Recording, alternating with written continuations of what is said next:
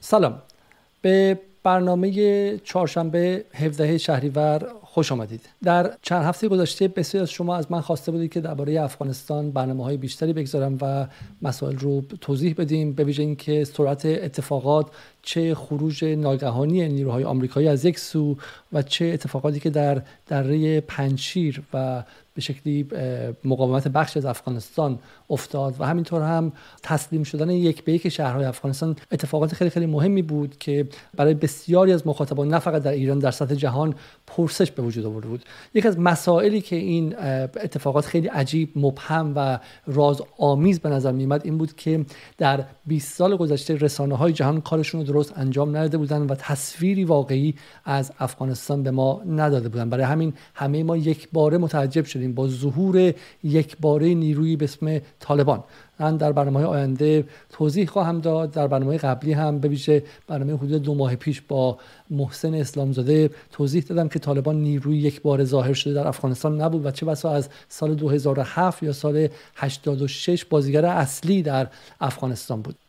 مهمان امشب من علیرضا کمیلی پژوهشگر جریان های اسلامگراست که هم با گروه های سنی در ایران ارتباط نزدیک و تنگ و تنگی داره هم با نیروهای سنی در منطقه چه اخوان مسلمین در مصر چه در کشورهای دیگه در پاکستان و غیره. احتمالا نقشه مناسبی از اسلامگرایی در منطقه رو داره و به ما می‌تونه توضیح بده که رابطه طالبان و این اسلامگرایی چیه و چه بسا با این شناختی که داره احساس می‌کنه که طالبان به چه سمت و سوی خواهد رفت. اما یک نکته خیلی خاص در مورد مهمان امشب هست و اون اینکه مهمان امشب حدود 4 5 روزه که از افغانستان در حال بازدیده و خودش هم به سفر رفته تا اطلاعات و دانش درباره اسلامگرایان رو با مشاهدات میدانی همراه کنه. این شما و این برنامه امشب با علیرضا کمیلی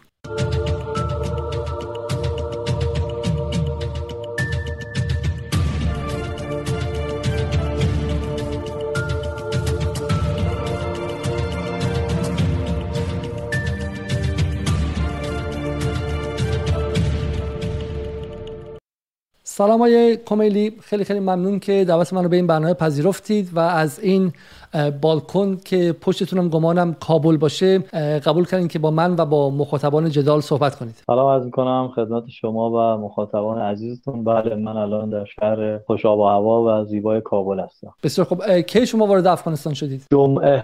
جمعه وارد شدیم. بله یه تا دیروز چیز هست بودیم هرات بودیم جای شما خالی. برای ما خراسانی ها هرات یه حس حال خیلی ویژه‌ای داره. مسجد جامعه هرات که میشینیم انگار تو مسجد گوهرشاد حرم امام رضا نشستیم و خلاصه یه احساس خیلی خودمونی داریم. دیروز هم آمدیم کابل. بسیار خوب. بودیم. اولین سال از شما بپرسم. آیا آنچه در این مدت افغانستان شاهد بودید با تلقی عمومی به ویژه تلقی عمومی ایرانیان از اسلام طالبانی همخوانی داشته؟ در یک کلمه نه.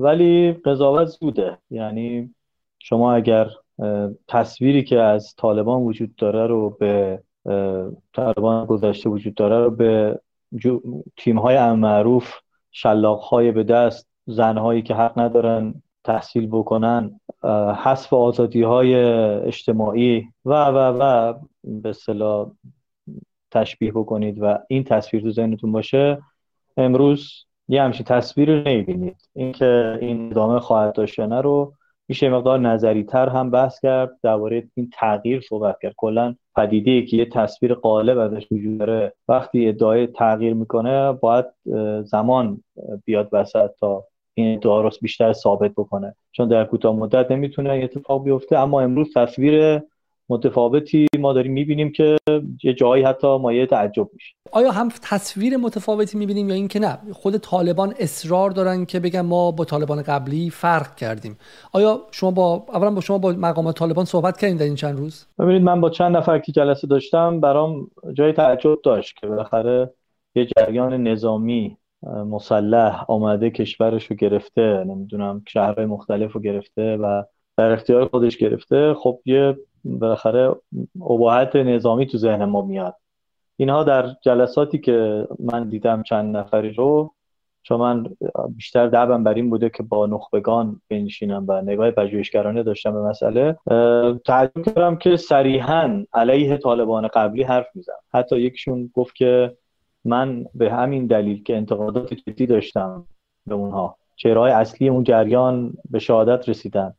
افراد با نگاه تند کم سواد اینها حاکم شده بودن. من جدا شدم. همون دو سال اول تو اون 5 سالی که اونا حکومت کردن گفت من جدا شدم. یعنی پس خودشون هیچ ابایی ندارن از اینکه اعتراف کنن تصریح بکنن که ما اون نیستیم تغییر کردیم نگاهمون عوض شده اون کارا رو قبول نداریم حتی. اما اینکه خب اساسا اینا می‌توانن چقدر تغییر بکنن مبانی فکریشون چقدر ایزه میده چه نگاههایی دارن و حالا تغییر فعلی چیه؟ یعنی پس تو دو لایه دیگه میشه فکر کرد صحبت کرد که الان تا الان چه تغییری کرده؟ اگه در آینده به چه سمتی احتمالا میره؟ و اینو میشه گفتگو کرد. خب حالا مقدار سریعتر بریم جلو.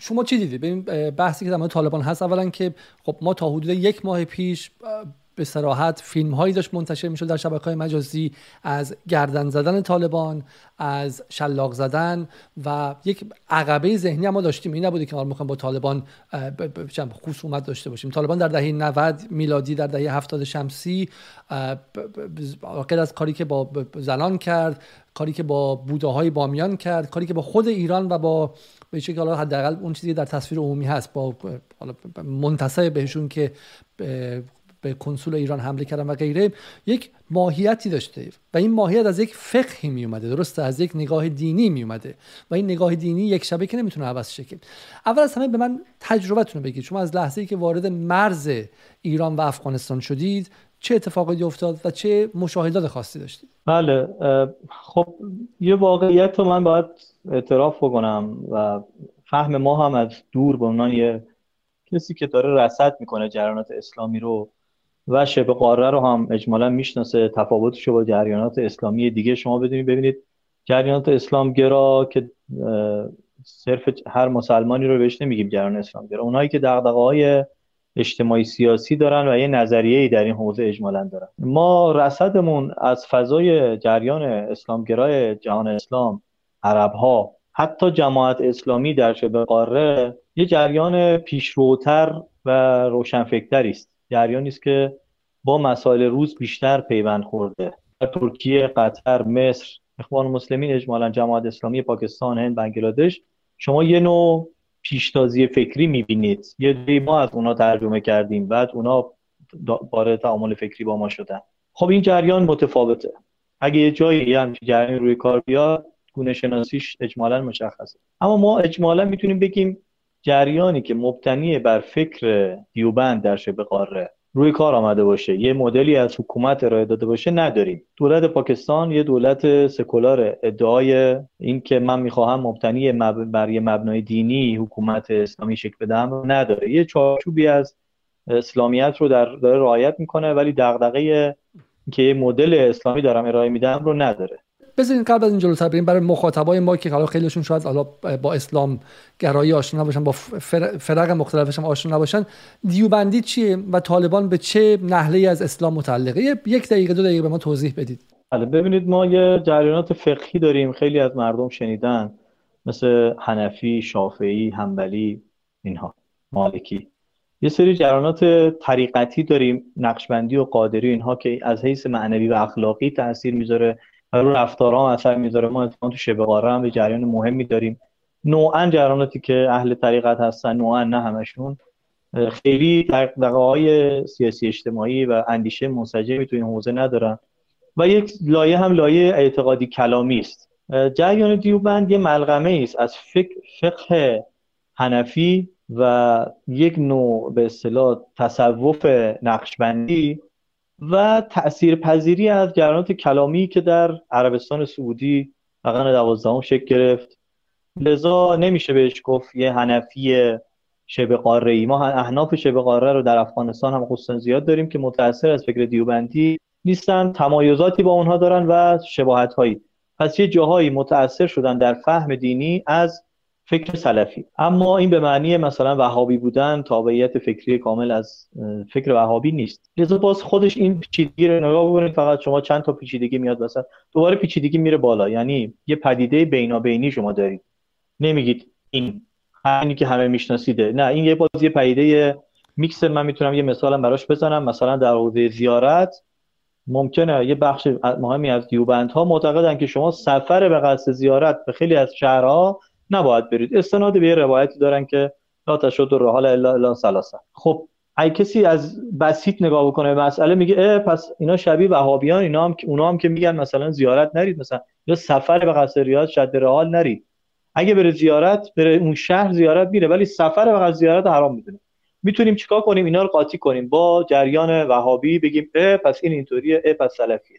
یعنی یه شباهتایی داره یه تفاوتای جدی داره که خب من اجمالا می‌خوام عرض کنم این فکر فرصت این که بیاد به عبارتی می‌تونیم بگیم شاید نخواسته. یعنی این جریان خیلی در حوزه اندیشه سیاسی در علمای متقدم خودش و گذشته خودش دست پری نداره.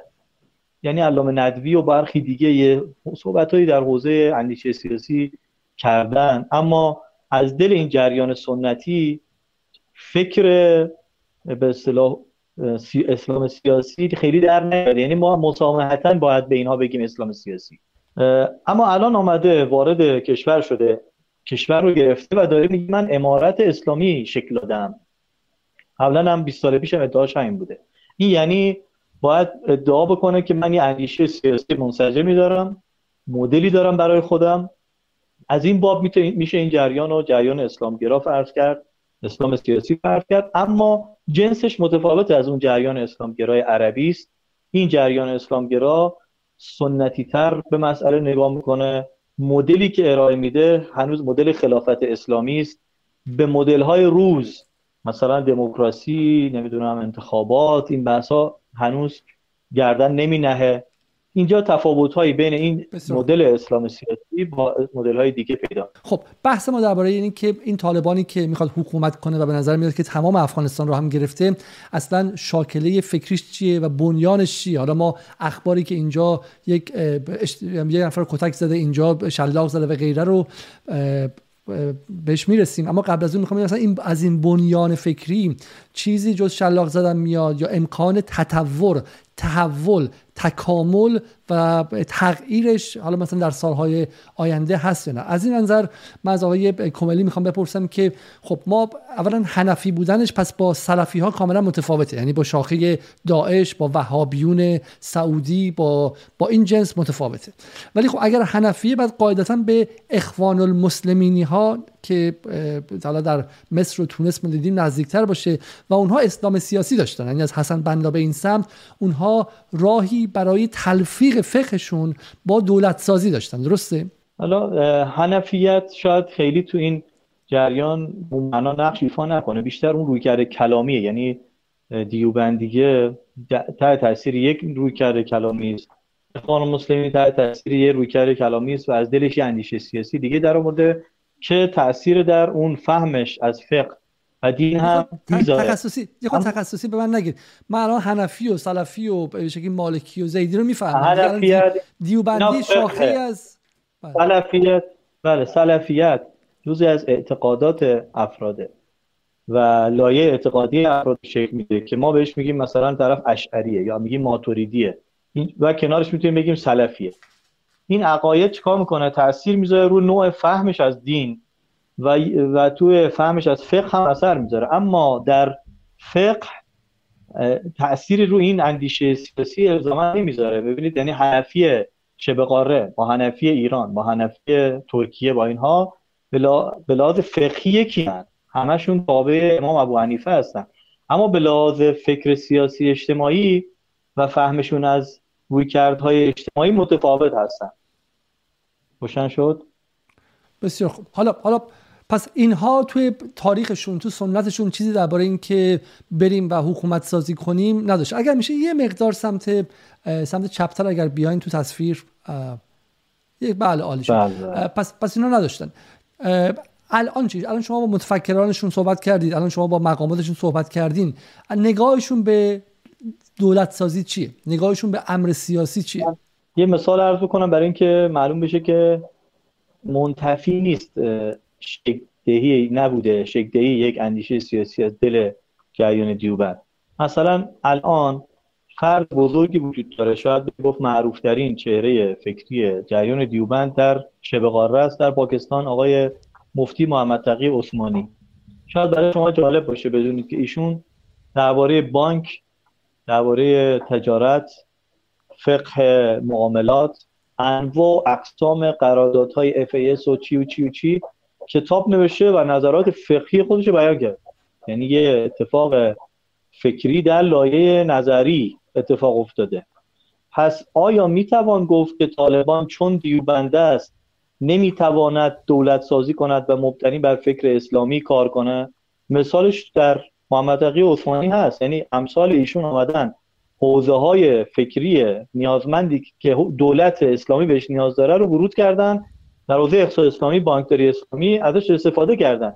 این یعنی طالبان می‌تواند برود از این پشتوانه فکری استفاده بکنه و چارچوب فکر اسلامیش رو دقیقتر بکنه. اما در حوزه چارچوب سیاسی انتخابات نمی‌دونم قانون اساسی و مدلش نوع مشارکت مردم خیلی کم حرف زده شده. خیلی کم کار شده.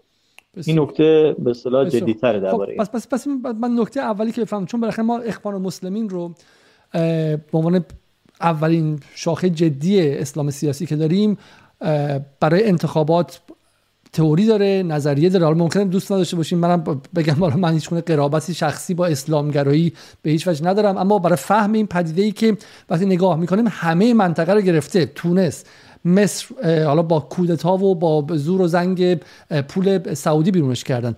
در فلسطین حماس در لبنان بالاخره شکلی از اسلامگرایی حزب الله در پاکستان همین حنفی ها اشکالشون در پاکستان هستن و اسلامگرایان عملا پاکستان رو میگردونن. در قطر اخوان المسلمین همین امروز اخباری که من نگاه می‌کردم سعودی ها رئیس سازمان امنیتشون رو این رئیس سازمان اطلاعاتشون رو برکنار کردن به اسم ارتشا و اینها. اما گفته میشه که دلیلش اینه که حاضر نشده که در نامه ای که برای محکوم کردن اما ائمه جمعه اخوانی بوده شرکت کنه و در سرکوب اخوان مسلمی ها شرکت نکرده در عربستان. یعنی یک جنگ عظیمی در عربستان بین اخوانی ها و بین سلفی ها و وهابی ها هستش. و فهم این پدیده و, و شقوق مختلفش به نظر من خیلی مهمه. مهمتر از اون ترکیه ترکیه هم بالاخره شکلی از همین اخوانی و از همین فقه, فقه هستش. و رابطه فقه و حالا اسلام و سیاس امر سیاسی رو ما بتونیم بفهمیم. حالا به عنوان سوالی که هستش این طالبان پس الان اتفاقاتی که افتاده میگن ما تغییر کردیم چیشون تغییر کرده؟ در این 20 سال نظریه ساختن یا اینکه نه؟ به قول انگلیسی ها public relation PR یا روابط عمومی یاد گرفتن. فهمیدن که بعد تو رسانه مثلا آدما رو کتک نزنن برن پشت توی جای دیگه کتک بزنن. شما باشون که صحبت می‌کنید چه نوع تغییری درشون می‌بینید؟ آیا تغییر پرگماتیستی و عملگرایانه است؟ از اینکه دفعه, دفعه قبل مثلا مردم از بعدشون میومد یا اینکه نه در شاکله فکریشون هم تغییری به وجود اومده؟ من تقریبا نیم ساعت پیش یه گفتگوی داشتم با یکی از علمای مؤثر اینها. و اتفاقا فرصت خوبی شد که الان مثلا این بحث رو برای شما نقل بکنم چون اتفاقا سوال دقیق بنده است. ایشون این بود آیا شما وقتی میگید داریم حکومت اسلامی تشکیل می‌دهیم یعنی چی؟ در قانون اساسی تو یعنی چی؟ در مشارکت سیاسی مردم یعنی چی؟ در بانکداری در اقتصاد در اینها یعنی چی؟ آیا مثلا ترکیه است که جهتگیری های عمومی اسلامی ظواهر دینی اینها داره ولی مثلا الزاما تو بانک اسلامی نیست. مثلا داره به مدل غربی کار می‌کنه. حالا تلاشایی هم داره می‌کنن. خود ما هم اینطوری هستیم. یعنی در ایران ما شعار حکومت اسلامی داریم ولی الزاما در حوزه نرم افزارها و فرایندها و راهبردها که اسلامی نشدیم. و خیلی جالب بود. گفتم خب چون ایشون به اصطلاح یه اشاره هم به اون تجربه 20 سال قبل کرد. گفتم آیا اون تجربه اسلامی نیست؟ ببینید اینجا یه نکته خیلی مهم باید بهش دقت بکنیم. میزان دخالت عقل فهم اجتهادی و مراعات مسلحت های زمان و مکان تفاوت جریانات اسلامی رو با هم دیگه معلوم می‌کنه. این نکته کلیدی و اصلی است. طالبان 20 سال قبل فهمش این بوده که نه ما از سیره این رو می‌فهمیم که شلاق دست گرفته خلیفه دوم رفته تو خیابون مثلا اگه جرمی چیزی اتفاق افتاده همونجا اجرا کرده. پس منم باید چیکار کنم؟ همون مدل عمل بکنم. فهمش این بوده که مثلا خب بخش از علمای شبه قاره اساسا تصویر و برداری رو حرام می‌دونن. برای به ادله که تو روایات دارن برای خودشون ما تو علمای شیعه هم بعضا داریم این حرام می‌دونن. یا موسیقی رو حرام می‌دونن. اینا الان به چی رسیدن؟ مثالی که خود ایشون زد. گفت ما اون موقع مثلا فکر می‌کردیم خب تلویزیون اینها چیه؟ عامل انحراف است. لذا می‌گفتیم خب هر چیزی که عامل انحراف باشه مثلا حرام است. تلویزیون لازم نیست. الان به این نتیجه رسیدیم. نه اتفاقا ما اگر تلویزیون نداشته باشیم بدنه جامعه مسلمان منحرف می شود ببینید یعنی بهش میگن فقه المصلحه. یعنی مسلحت های امروز چیست؟ من باید با این مسلحت ها برم سراغ دین و مبانی دینی ببینم چه پاسخی ازش می‌گیرم. اعتراف یه عالم بسیار محوریشونه که میگه ما اتفاقا فهمیدیم که الان شرایط امروز اون موقع ما هم تجربه کافی نداشتیم هم خیلی آدمای بی سواد تو ما بوده که مثلا مشکلاتی ایجاد کرده فهم غلط داشته. ما اتفاقا فهمیدیم که الان باید از این ابزارها استفاده کنیم برای مدیریت جامعه. حالا یه عده که بدبینن میگن نه این برای مدیریت جامعه فقط نیست. این می‌خوان تصویرشون رو فقط درست کنن. خب این می‌تونه یه جاهایی خودشو نشون بده. یه جاهایی مثلا حکم نمی‌دونم مثلا فرض کنید احکام قضایی که می‌خواد اجرا بشود. این که این آدم میاد در یا مثلا همین فرض کنید حوزه هایی که الزاما تو رسانه نیست. یه جاهایی این تطور ایجاد کرده براش. یه جاهایی هم ایجاد نکرده. امور اینطور نیست بگیم یک جریانی یا کلش تغییر کرده تبدیل شده به یک جریان روشنفکری دینی تو همه چیز بازخوانی کرده. یا نه من مثالی برای شما بذارم از همین جریان. من در هرات رفتم سراغ یه سری هنرمندها. با یه سری از جوانان نشستیم صحبت با بعضی دیگه که من اتفاقا دنبال یه از یکی از آلتهای موسیقی سنتی بودم که برای دوستی در مشهد می‌خواستم اینو چیز بکنم به صلاح تهیه بکنم میپرسیدم. به من گفتن که از ترس طالبان اونایی که ابزارهای موسیقی میفروختن جمع کردن مغازه رو کلا بستن. چرا؟ چون طالبان رو موسیقی هنوز حساسه. ادله فقهی و چیزای خودش هم داره. تو این حوزه به هیچ وجه مثلا مسامحه هم ظاهرا نمی‌خواد بکنه که اجازه بده مثلا موسیقی سنتی موسیقی غیر مثلا قنایی فلان. این از این چیزا هم ظاهرا نداره. اما از اون طرف تو تئاتر از اون طرف تو حوزه زن. طالبان قبلی چی می‌گفته؟ می‌گفته که زن حق نداره اساسا تحصیل کنه. زن حق نداره بیاد بیرون. زن باید با شوهرش حتما باشه زن فلان باشه. الان هم به شدت رو مسئله حجاب روی حفظ ظاهر شریعت تاکید می‌کنه. چون الگوی خودش رو به قول خودشون سلف صالح به اصطلاح عهد پیامبر و خلفا می‌دونن. پیغمبر و چهار تا خلیفه. خب از اون الگو تبعیت می‌کنه. به چه میزان از اون الگو مبانی می‌گیره و بعد میاد امروزی کنه این الان مسئله است. ما الان در مدل ترکیه و مدل پاکستان و مدل ایران و غیره این است که چجوری میریم سراغ منابعی که ثابتند ولی با موضوع متغیر مواجه داریم میشیم. خب شرایط حتی در ترکیه و ایران هم متفاوته. شما باید چجوری عمل بکنی؟ باید اجبار می‌کنم عمل از یک کنار اگر نگرنه شلاق می‌زنم. دین به شما چه دستوری داده است؟ مثلا در اهل سنت بحثی هست به اسم فقه تیسیر ساده گیری ساده سازی. و علی شریعت سهلت سمحه از قول پیامبر نقل شده که من اصلا بر شریعت سهل و سمح با مسامحه با اینها آمدم. اینها میشه اون مبانی که میاد چیکار می‌کنه؟ جهت به نوع برخورد. این آمده الان میگه که من موسیقی رو کوتاه نمیام. نخواهم داشت. اما تئاتر رو یه لحظه وایسین. اتفاقای جالبی داره میفته از یک سمت شما داره میگی طالبان به مفهوم مسلحت نظام رسیده. یعنی مفهومی که حالا در فقه شیعه به واسطه آیت الله خمینی اونم با تجربه خاص تاریخی شیعه در ایران که بالاخره شیعه بخشی از دولت سازی صفوی بود. اگر حالا قبول داشته باشید.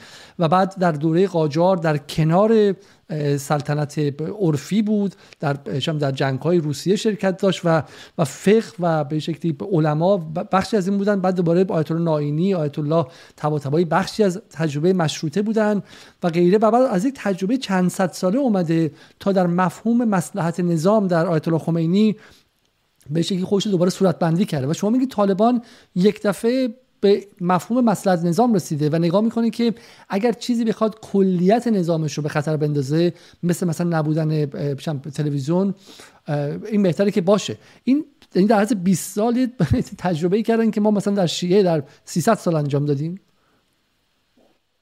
نه نمیشه گفت. ببینید ما در اهل سنت قرنها تجربه حکومت داری داریم. اتفاقا از با شعار خلافت اسلامی عثمانی 600 خورده سال نمی‌دونم قبلش عباسیان امویان غیره که بالاخره جزی از این تراث محسوب میشه و مسلحت یعنی توجه به واقعیت های زمانی و مکانی نه الزاما حتی سیاسی یعنی اجتماعی مسلحت عامه.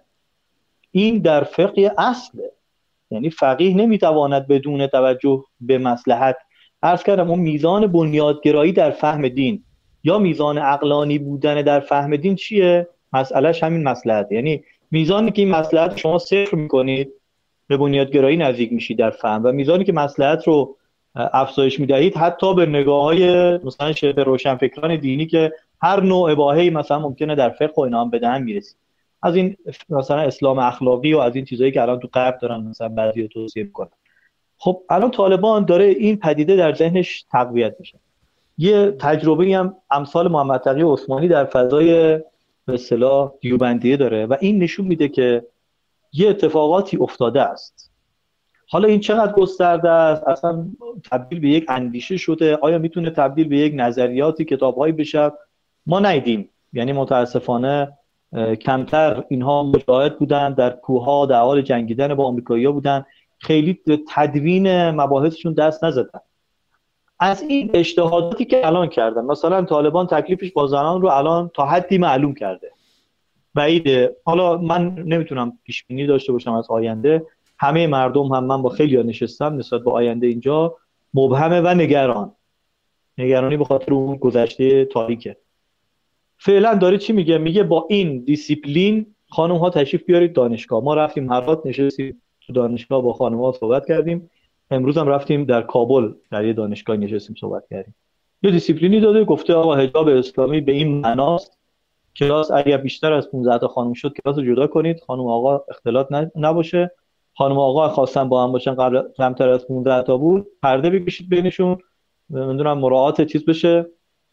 بگو و بخند و اینا نباشه. یه تذکراتی داده. نمی‌دونم یه مانتوی بلند مثلا مشکی اگه داشته باشن به معنی حجاب هست. حتی رو چادر دارن تاکید نشده. یه فقهش آمده به اصطلاح چیکار کرده؟ اعلام کرده. قبلا نگاهش اصلا این بوده که نه اصلا زن لازم نیست بره درس بخونه. خب این یعنی مراعات مح... جدید مسلحت جدید در دوره مدرن یکیش حضور اجتماعی زنانه. مگه میشه فقهی بخواهد درباره زندگی امروز بشریت صحبت بکنه درباره زن و ما تعلق به زن حرف نزنه؟ پس آمده خودش رو به اصطلاح آپدیت کرده با این فضا. باز عرض کردم مثال موسیقی رو زدم. یعنی تا یه جایی میاد تا یه جایی نمیاد. یه لحظه واسه کمدیت هم بنظرم بحث بحث قشنگی. ما الان حدود 306 نفرم در لایو و زنده می‌بینن. 59 4 نفرم لایک کردن. تقاضا می‌کنم که لایک کنید کامنت بگذارید و در مباحثات شرکت کنید تا اینکه به دیده شدن ویدیو هم کمک کنید. بذارید من بحث رو به این شکل بگم. ببینید برای منی که اسلامگرا نیستم و برای بخشی از جامعه ایران که اسلامگرا نیست و من بهشون میگم که باید ما با اسلامگرایی همونطور که ما از اسلامگراها باید بخوایم که بخش مدرن جامعه رو ندیده نگیرد و بپذیرد به رسمیت بشناسه ما هم باید اسلامگرایی رو نه در ایران در کل منطقه به رسمیت بشناسیم به عنوان بخشی از هستی سیاسی این منطقه. و هر چقدر ما دیرتر اونها رو به رسمیت بشناسیم واقعیت رو انکار کنیم راه تفاهم و همزیستیمون هم سخت کردیم. خب اما ببینید برای منی که اسلامگرا نیستم این پرسش هست که اون چیزی که شما خیلی زیبا گفتی گفتین دو تا قطب هست یکی بنیادگرایی صرفه یعنی ما می‌خوایم کشور رو جامعه رو حالا جامعه نفتی ایران باشه با 85 میلیون جمعیت جامعه مصر باشه با 80 میلیون جمعیت ترکیه باشه با 100 میلیون جمعیت یا افغانستان روستایی به شکلی فودالی چه می‌دونم کشاورزی باشه رو ما می‌خوایم مطلقا با سنت و کتاب را اداره کنیم. درسته؟ میشه بنیادگرایی. یک نگاه فهم ظاهری و بسیار سفت و سخت داشته باشیم بعد. بله یه نگاه اینه که نه ما همین که میگید اباهه رو زیاد می‌کنیم به قول شما می‌رسیم به روشنفکری دینی تا جایی که عرفی عرفی میشیم فرقی با غرب نداریم درسته؟ اون جایی که این وسط وای میسیم شما فرمودید که چیزی که این خط این اسپکتروم این تیف رو بین صفر و یک مشخص می‌کنه کجا بیستیم فهم ما از مسلحت و منی که حالا اسلامگرا نیستم میگم که فهم شما از مسلحت متناسب با میزان قدرتی که دارید. مثال بزنم. آیت الله خمینی روز 15 اسفند سال 1157 فرمودن که حجاب اجباری است. حدودا چند هفته بعد از این گفته بودن که حجاب اجباری نیست. کمونیستام آزادن خانم اوریانا فالوچی هم بغلشون نشسته بود و عکس گرفته بود. و بعد تظاهرات شد در ایران. این معروفه دیگه. تظاهرات که شو آیت الله طالقانی اومد گفتش که نه نه ما منظور امام همون اجبار فقهی بود نه اجبار قانونی و غیره. و گفته میشه که امام هم عقب رفتش. دو سال بعد وقتی که به شکلی طیف های دیگه انقلابیون از مجاهدین و چپ ها و ملیگراها و نصر آزادی حذف شده بودن و و زور طرفداران امام زیاد بود. حجاب در ادارات اجباری شد در مدارس اجباری شد. بعدم که گشت سارالله و کمیته و گشت ارشاد. تا امروز یک مسئله چل ساله ای داریم که و هر چقدر می‌بینید که این داره به مصلحت نظام ضربه می‌زنه یعنی امثال مسیح النجات از توش تولید میشن میره تو قضیه عفو بین الملل گره می‌خوره به تحریم 85 میلیون ایرانی. باعث میشه که حتی خون مسلمانی در یمن ریخته بشه جایی که ما باید کمک بگیریم و تصویر ایران به نفع یمن و فلسطین باشه اون تصویر خراب شه به خاطر قضیه حجاب و چهار تا ویدیویی که تو ون دارن زنان رو می‌خونن و غیره. خب؟ برای همین از منی که اسلام گرا نیستم این نیست که مصلحت یعنی اینی که حالا شما به این خرد و اقلانیت می‌رسی که در جهان مدرن مثلا نباید بر سر حجاب سختگیری زیاد کرد. اینی که زورتون چقدره؟ و دو سال دیگه تو خود ایران هم باز زور این بخش زیاد چه باز گشت ارشاد میاد و غیره. درکی که شما از این یک هفته چند روزی که در افغانستان داشتید درک طالبان از مسلحت چیه؟ اینه که ما الان و این این سوالی که تو ذهن مردم ایران هم هست. طالبان می‌خواد به قدرت برسه. پنشیر هم که سرکوب کرد. ایران هم که بهش کمک نکرد. تاجیک و هزاره و غیرم از بین رفتن. قدرت رو که تماما که گرفت عین جمهوری اسلامی تماما که قدرت رو تثبیت کرد اون موقع مردم از زنان هم می‌خواد برن پشت برقه از زنان هم می‌خواد که به شکلی برقه کامل بده. چنین مسیری رو شما می‌بینید در اونجا؟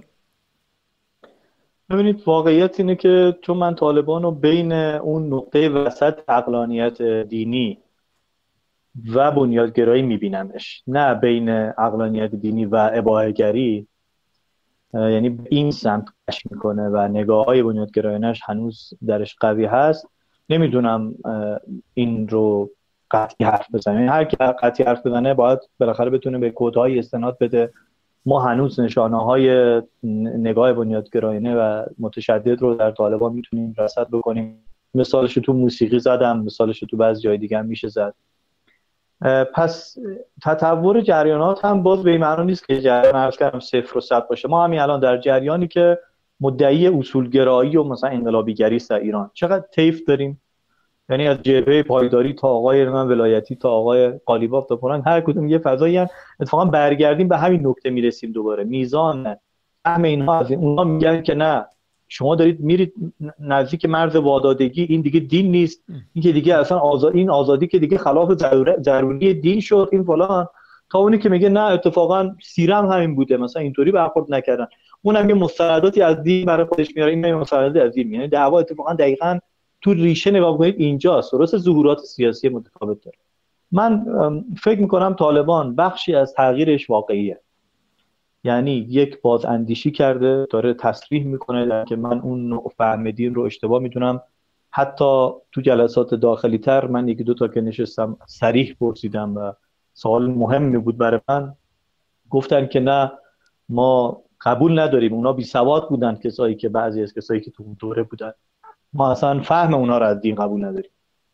اما یه بخشش هم همین نکته است که شما اشاره کردید. یعنی واقعیت های اجتماعی دیگه. این مسلحت یعنی چی؟ یعنی عنصر زمان و مکان در شرایط اجتماعی هر جامعه.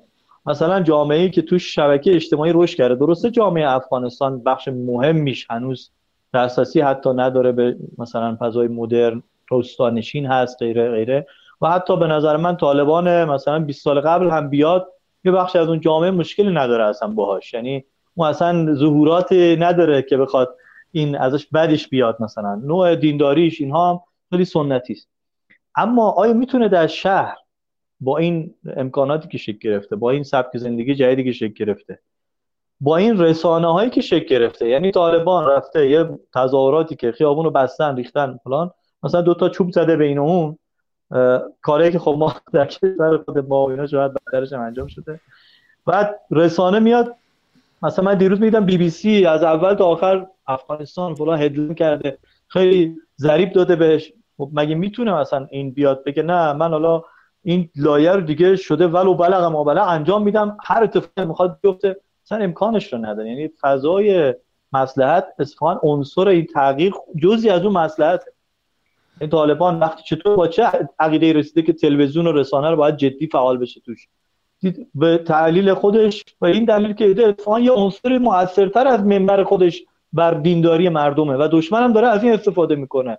خب این فقط این نیست. عنصر ورزش هم هست عنصر دانشگاه هم هست عنصر دیگه هم چیه؟ یه نکته که از آیه, آیه کمیلی ببینید خب میگن که بنیادگرایی با تکنولوژی مشکل نداره. خب در روابط اجتماعی که می‌خواد سنت رو تماما اعمال کنه. اما حاضری که از رادار استفاده کنه از موشک استفاده کنه دنبال حتی انرژی اتمی هم میره. خب با با با سنتگرایی فرق داره.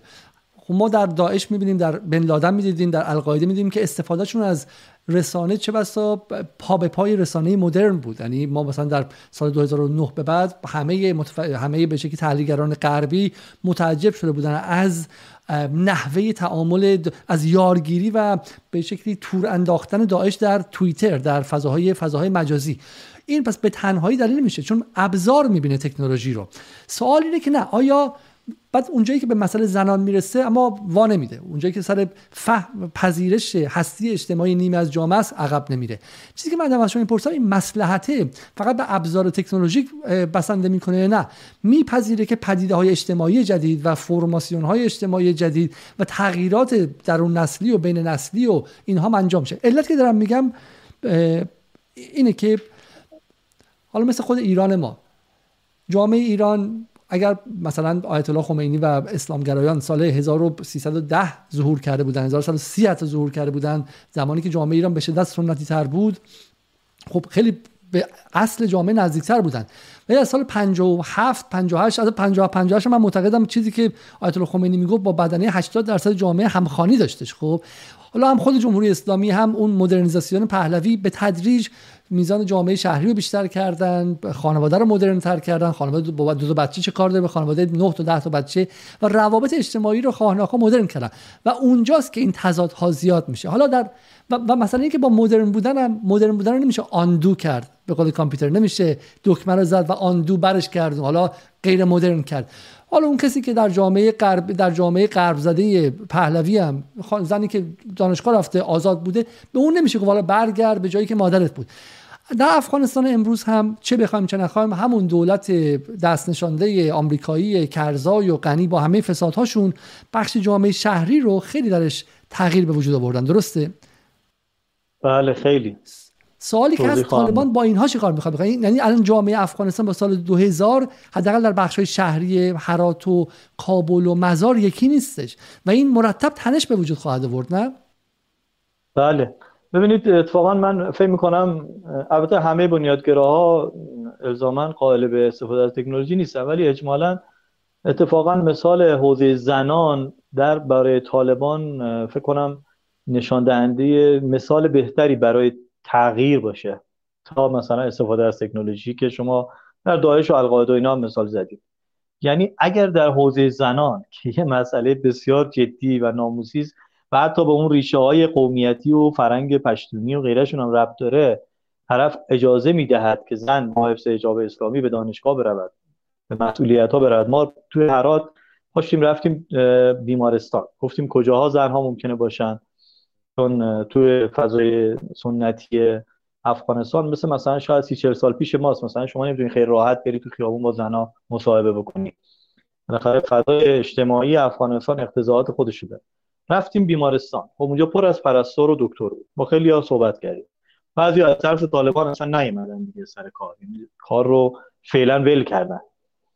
خب اینا خودشون هم بعضا تعجب می‌کنن که مثلا این طالبان اجازه داده که زنها هم بیاین در محیطی که می‌دونن اختلاف داره. در دانشگاه میگه که اگر از 15 تا بیشتر شد پرده بکش نمی‌دونم فلان کن در بیمارستان که دیگه نمی‌تونه این کار بکنه که بگه آقا این مریض اینجا نیاد اون اونجا نره. یعنی پذیرفته حضور اجتماعی زن رو. این یعنی تغییر که واقعا به نظرم جدیه. یعنی در ریشه های فکری اجمالا این تغییر اتفاق افتاده. اما طالبان اینطور نیست مثل خود ایران. ایران هم سال 60 از پرستار زن استفاده کرد از منشی زن استفاده کرد از بدنی تکنوکراسی زنان استفاده کرد چون بعد اداره می‌کرد بعد اداره آب و برق رو انجام می‌داد. و به تدریج بعد جداسازی و تفکیک جنسیتی انجام داد تا نیروی به شکلی خودش به تاریخ برسه.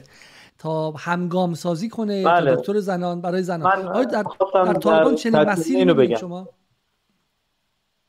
در تتمه می‌خوام اینو بگم که واقعا نمیشه الان دقیق حرف زد درباره آینده. یعنی حتی ممکنه که یه همچین چیزایی رو ما در آینده ببینیم. اینو من الان عرض می‌کنم که بماند. ممکنه در آینده شما شاهد خیلی سختگیری های جدیتری هم باشید. اما برداشت فعلیم از حرفایی که داره زده میشه و دستورالعمل آینامه که ابلاغ کردن و اینها اینه که یه تغییر فکری اتفاق افتاده اعترافاتی که خودشون دارن می‌کنن. و در عملشون تا الان نشون دادن. اما چیزی که من می‌خوام عرض کنم این است که به نظر من نگرانی من اینجاست. طالبان ظرفیت های کافی فکری برای حکمرانی در جامعه مدرن رو نداره. یعنی طالبان الان به نظر من آماده نیست. من حالا نمی‌خوام یه تعبیری بکنم که خدای نگرده دوستان اگه بشنون مثلا ناراحت بشن یا احساس ناراحت به معنی که احساس تحقیر مثلا ایجاد کنم. واقعا وقتی می‌پرسید درباره مثلا اقتصاد اسلامی بانکداری اسلامی جوابهای خیلی کلی میشنوید. در اسلام هرچی گفته شده است هرچی سنت پیامبر است واقعا اینا باید یعنی احساس می‌کنی از موضوع دوره طرف. یعنی باید بیاد وارد گفتگوهایی بشه که خب آقا اسلام گفته است.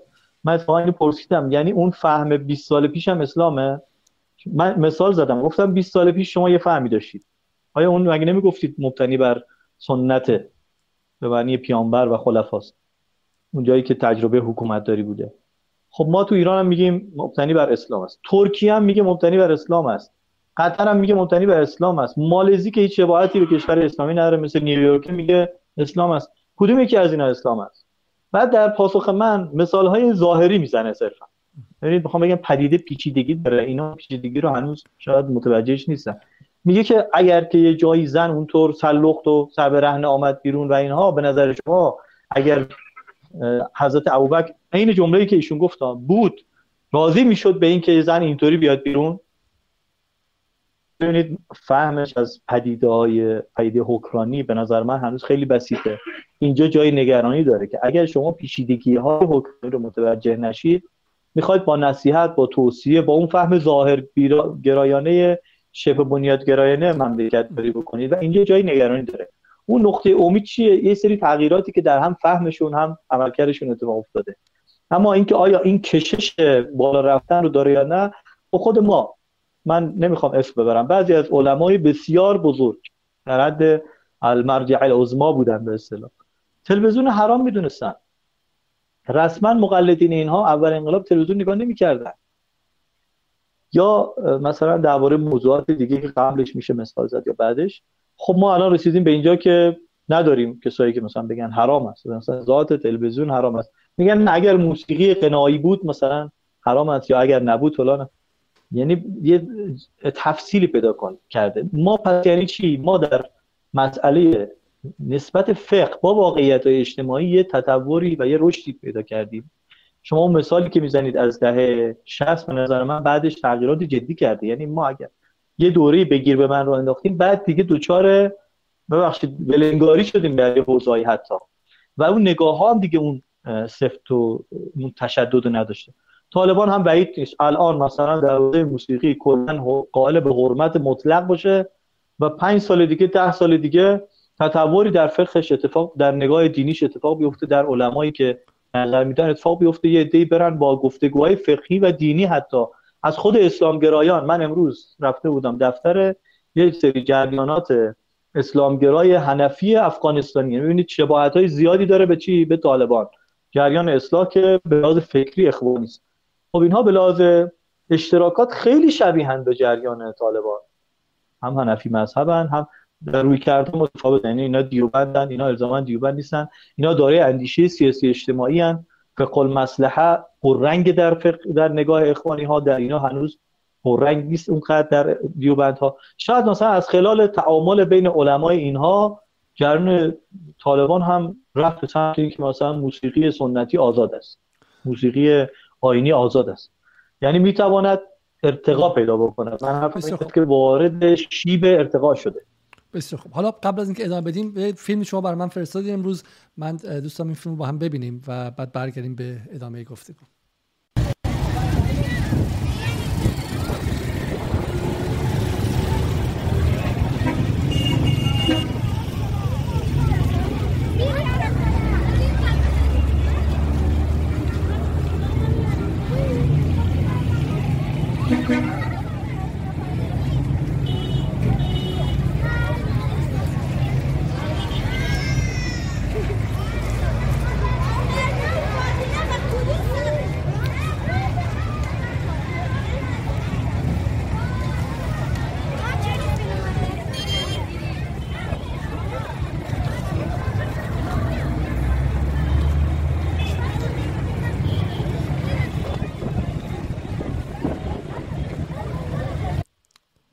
خب تصویر بود از مدارس دخترانه. چون حداقل من یک از دلایلی که در هفته گذشته حالا خیلی انگیزه صحبت نداشتم یه بخشش اینستاگرام بود یه بخشش این بود که فضای سیاسی در فضای رسانه در ایران سنگینه برای صحبت درباره طالبان.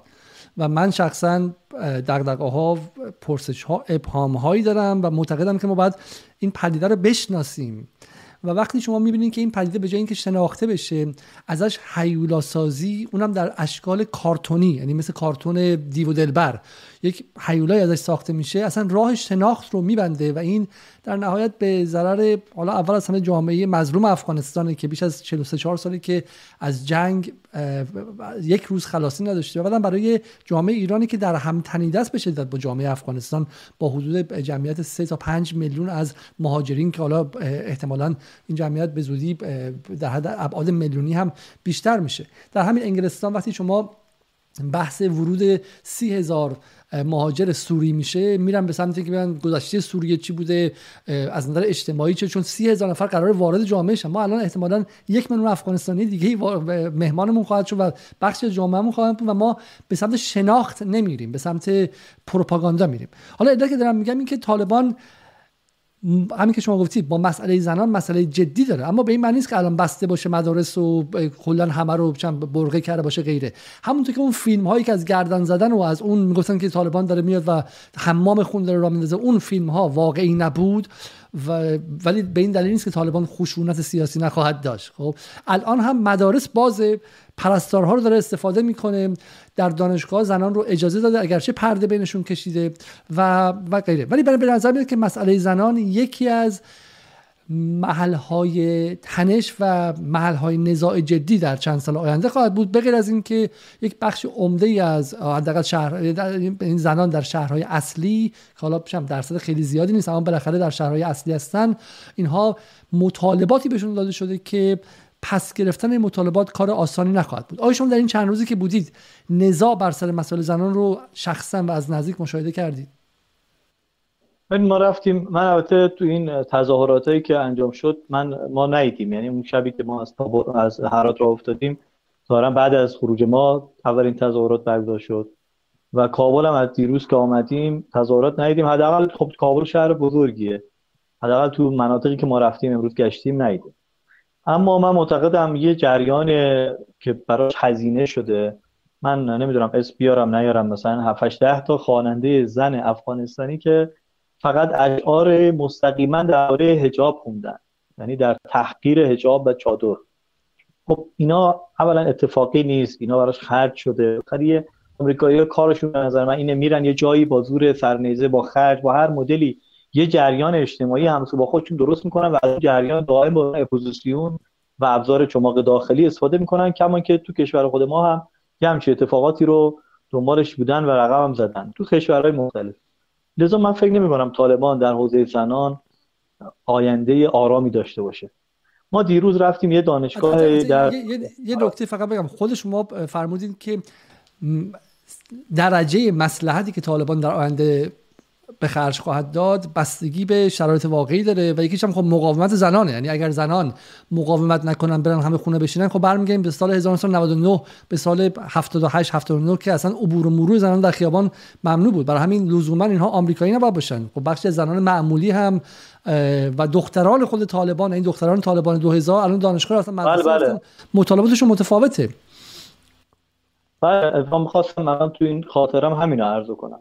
ببینید دیروز ما تو دانشگاه رفتیم استاد دخترها داشت براشون قوانین جدیدی که طالب اعلام کرده رو می‌خوند و توضیح می‌داد که مثلا باید از این و اینطوری باشید اینطوری باشید. اون عکسی که رو دیوار زدیم شبیه اون مثلا گفتن باشید. بعد این یکی از خانم ها دست بلند کرد. گفت مگه که مثلا ما حجابمون چه اشکال داره که اینا به ما گیر دادن؟ حالا مثلا موهاش هم تا اینجا بیرون بود و اینا. بعد استاد خیلی محترمانه گفت بالاخره الزاما هر کی حجاب داره که الزام کامل اسلامی نیست و بیشکار ممکنه نباشه. ولی من دارم قانون اعلام می‌کنم. من اعلام کننده من مجری اعلام کننده قانونم نه وضع کننده قانون. من ممکنه با این مدل قانون. بعد یک خانم دیگه بلند شد حجاب خیلی کاملی هم داشت. گفت شما آیا منو غیر این حجاب تا حالا دیدید؟ استاد گفت نه. یعنی داشتن بحث می‌کردن با بچهای چی محجبه نه نمی‌دونم قلب گراب و فلان و اینا. خب ما یه حد وسطی داریم. ما معتقدیم طالبان از این حد وسط یه مقدار اونورتر هم گاهی میره. یعنی حتی الانی که داره تعامل می‌کنه چیه؟ یه مقدار اونورتره. گفت که خب من این حجاب من چه اشکال داره؟ چرا شما باید به من تعیین تکلیف کنید که مثلا رنگ رنگی نپوشم فقط مشکی بپوشم؟ شما می‌دونید مثلا رنگ مشکی هنوز که هنوزه تو ایران یکی از بحث‌های خیلی داغ حوزه حجاب در قوم در چیزای کتاب نوشته در حتی در این حوزه با اینکه مثلا ظاهرا در فقه ما رنگ مشکی که راحت دارد. در باب اینکه مشکی باید حجاب زن باشد چقدر کتاب و روانشناسی نمی‌دونم فقهی غیره. خب این یعنی محل چیزه. خب طالب هم اعلام کرده که باید رنگ مشکی باشد. حجاب که رنگی جذابیت خب این استاد گفت من ما من هم نظر ممکنه با این فکر نباشم و نیستم. اما بالاخره قانون ما فعلا باید اجرا بکنم یعنی یک مطالبات کاملا مشروعه. داخل اون حد وسط اقلانیت دینی هم از طرف زنان وجود داره که اتفاقا من معتقدم حتما باید زنان مؤمن مسلمان افغانستان محکم رو اون حد معقول وایسن. امروز پیش استادی بودیم حرف خوبی زد. گفت من به دانشجوهای خودم اعلام کردم. گفتم دوستان گفت پسرا دیدم یهویی همشون لباس افغانستانی پوشیدن دخترها هم همه مثلا لباس مشکی پوشیدن. بهشون گفتم چرا این کارو کردید؟ مقاومت بکنید به صورت مدنی به صورت معدبانه و خوب تا اون حد شرعی که خداوند اجازه داده رو روش وایسیم. عقب نشینی نکنیم که اینا گام های جلوتری بیان. همین نکته ای که شما اشاره کردید و اتفاقا به نظر من مرز دقیقی داره. مرز بین این که ما صدای جریان غربگرا باشیم یا نه اتفاقا صدای جریان اقلانیت اسلامی باشیم. حالا بالاخره چم جریان غربگرا همونطور گفتم بالاخره یا با از کشور خارج چه کلا یا اینکه طالبان مجبوره که با اونها هم راهی برای برای زیست پیدا کنه اما قبل از اینکه ادامه بدیم من می‌خوام یک از کامنت ها رو بخونم. اجازه بدید که این کامنت رو نگاه کنیم. میگن که آیه احمد انصاری میگن که اینکه طالبان را با یک عنوان کلی طالبان بررسی کنیم خطای بزرگی هست چون جریان طالبان لایه های مختلف داره و حداقل به دو شاخه کلی تقسیم میشه. اما بحث حقانی و به شکلی طالبان دیگه. این رو شما در این روزهایی که بودین در اونجا دیدید آیا واقعا این تقسیم بین اصولگرا اصلاح طلب طالبان واقعیه؟ الان دوره دوره این تفکیک ها به اون معنا نیست. شما خودتون می‌دونید. در مقابل اهداف مشترک دشمن مشترک تنوع ها تبدیل به یک صدا میشن. امروز روز جشن پیروزی طالبانه و این نگاه های متفاوتی که در بدنی خودشون وجود داره و من اتفاقا دربارش پرسجو هم کردم که چقدر این چیزهایی که ما از دور شنیدیم واقعی هست و بعضی سهه گذاشتن که بله جریان حقانی چیز هست و اتفاقا یکی از دوستان نکته جالب گفت آقای این سرکرده این جریان رو اینها وزارت داخله یعنی وزارت کشور رو بهش دادن. نه وزارت اون بخش امر معروف نهایت منکر که بالاخره یه خاطرات تلخی هم مردم از دوره قبل دارن از این ماجرا. یعنی شاید این اصلا حالا تعبیر ایشون بود که شاید این آگاهانه اتفاق افتاده که اون جریانی که یه مقدار متشدد تر هست مثلا در امور داخلی امنیتی خیره باشه و در حوزه اجتماعی و در حوزه اجرای شریعت یه آدمهایی بالا سر کار باشن که فهم متعادلتری از این دارن. بالاخره این حرف اجمالا حرف درستیه. طالبان افغانستان البته با طالبان پاکستان و اینها هم خب تفاوت‌های جدی وجود داره ولی طالبان افغانستان هم مثل خیلی از جریانات بزرگ من معتقدم جمعیت از 4 5 نفر که بیشتر شد اصلا نمیشه یه حکم واحد داد. نه یه جریان مثلا 300 400 هزار نفری که خب قطعا توش کلی طایفه و قبیله و غیره و غیره وجود داره. این حرف اجمالا حرف درستیه. ما داریم به صورت کلی فعلا بررسی سوال دیگه از آقای محمد عباس پور میگه رسانه ها در افغانستان به آزادی بیان عادت کردند. سرنوشت رسانه در افغانستان چه میشه؟ آیا رسانه ها کاملا دولتی و تحت تسلط طالبان در خواهند اومد؟ بالاخره درست میگه. دقت کنید یادتون باشه حتی مصاحبه معروف تلویزیون طلوع رو که ما با محمد جواد ظریف دیدیم تعجب کردیم چون هیچ خبرنگاری در ایران جرأت نداره که نه از آدم داخلی نه از آدم خارجی با چنین صراحتی سوال کنه. و خبرنگاران در ایران موجودات انقدر تو سری خوری شدن که همه میترسن. ولی یه خبرنگار افغانستانی حالا اونقدر جسارت کرد که سوالاش هم مشروع نبود به نظر من اما اون جسارت رو داشت. و این تصویری که ما از رسانه در افغانستان دیدیم. باز درباره رسانه هم به نظر من طالبان عرض کردم. اون تصویر کلی که من از طالبان دادم فکر کنم یه ملزوماتی رو با خودش میاره. اونم یکیش همینه که بالاخره قطعا یه سری از آزادی های سیاسی هم محدود خواهد شد. یعنی حتما مثل گذشته که باز بوده نخواهد بود. شما دیدی تو برنامه های اینا هم تغییر ایجاد شده. البته خب بعضی از برنامه هاشون بالاخره رقص و آواز و اینا بوده که به طور طبیعی تو کشور ایران هم حتی خب اجازه نخواهد داشت. به عنوان یک کشوری که مثلا قوانین اسلامی رو پیگیری می‌کنه. اما برخی برنامه های دیگه شون که مثلا زنان غیر محجبه بودن غیر اینا رو هم تذکر بهشون دادن. الان سعی می‌کنن مثلا فیلم و سریالایی پخش کنن که کشور اسلامی ترکیه و اینها داره تولید میشه. حتما به نظرم تو آزادی های سیاسی هم سختی های خواهند داشت. بسیار خوب. مسئله دیگه سوال قومیتی. امروز کابینه طالبان اسامیش مشخص شد و حتی در غرب هم متعجب شده بودن که این طالبان همون طالبان سابق. هیچ شیعی درش نیست هیچ آدمی از گروه های دیگه نیستن. همه یک دست از خودی هاشون بودن و نگاه شما به طالب به کابینه که امروز معرفی شد چی بود؟ ببینید بالاخره دو سه نفر از سایر اقوام رو در اینی که اونا البته طالب هستن. شما می‌دونید مثلا اون جریانی که به جنگ با پنشیر که به مقاومت رفت جریان فارس زبان بود. مثلا از پشتو زبان نفرستادن اونجا. یعنی بالاخره طالب بدنهایی از سایر قومیت ها ازبک و تاجیک هم داره طرفدارانی در اونها هم داره. و خب دو سه تا وزیر غیر پشتون هم توی این 33 تا بود که اینا طرفداران طالبان هستن اما دو تا تاجیک و یه دونه ازبک هستن. اما نکته ای که وجود داره به نظرم باید شرایط امروزی نشده خود اینا اعلام کردن این کابینه کابینه موقته. یعنی در آینده احتمال زیاد چون اینا بخواستن به هر چه زودتر استقرار برسن شاید شما من کف جامعه می‌پرسم از مردم. یکی از نگرانی جدیشون اینه که ما تکلیف حقوقمون و زندگیمون اینا چی میشه؟ خیلی چیزا تعطیل هنوز. بانک‌ها دیروز راه افتاد. مدرسه‌ها دیروز راه افتاد. دانشگاه سه روز پیش راه افتاد. یعنی خب می‌دونید بالاخره من یه چیزی رو بگم شاید براتون جالب باشه. بالاخره یه انقلاب اتفاق افتاده.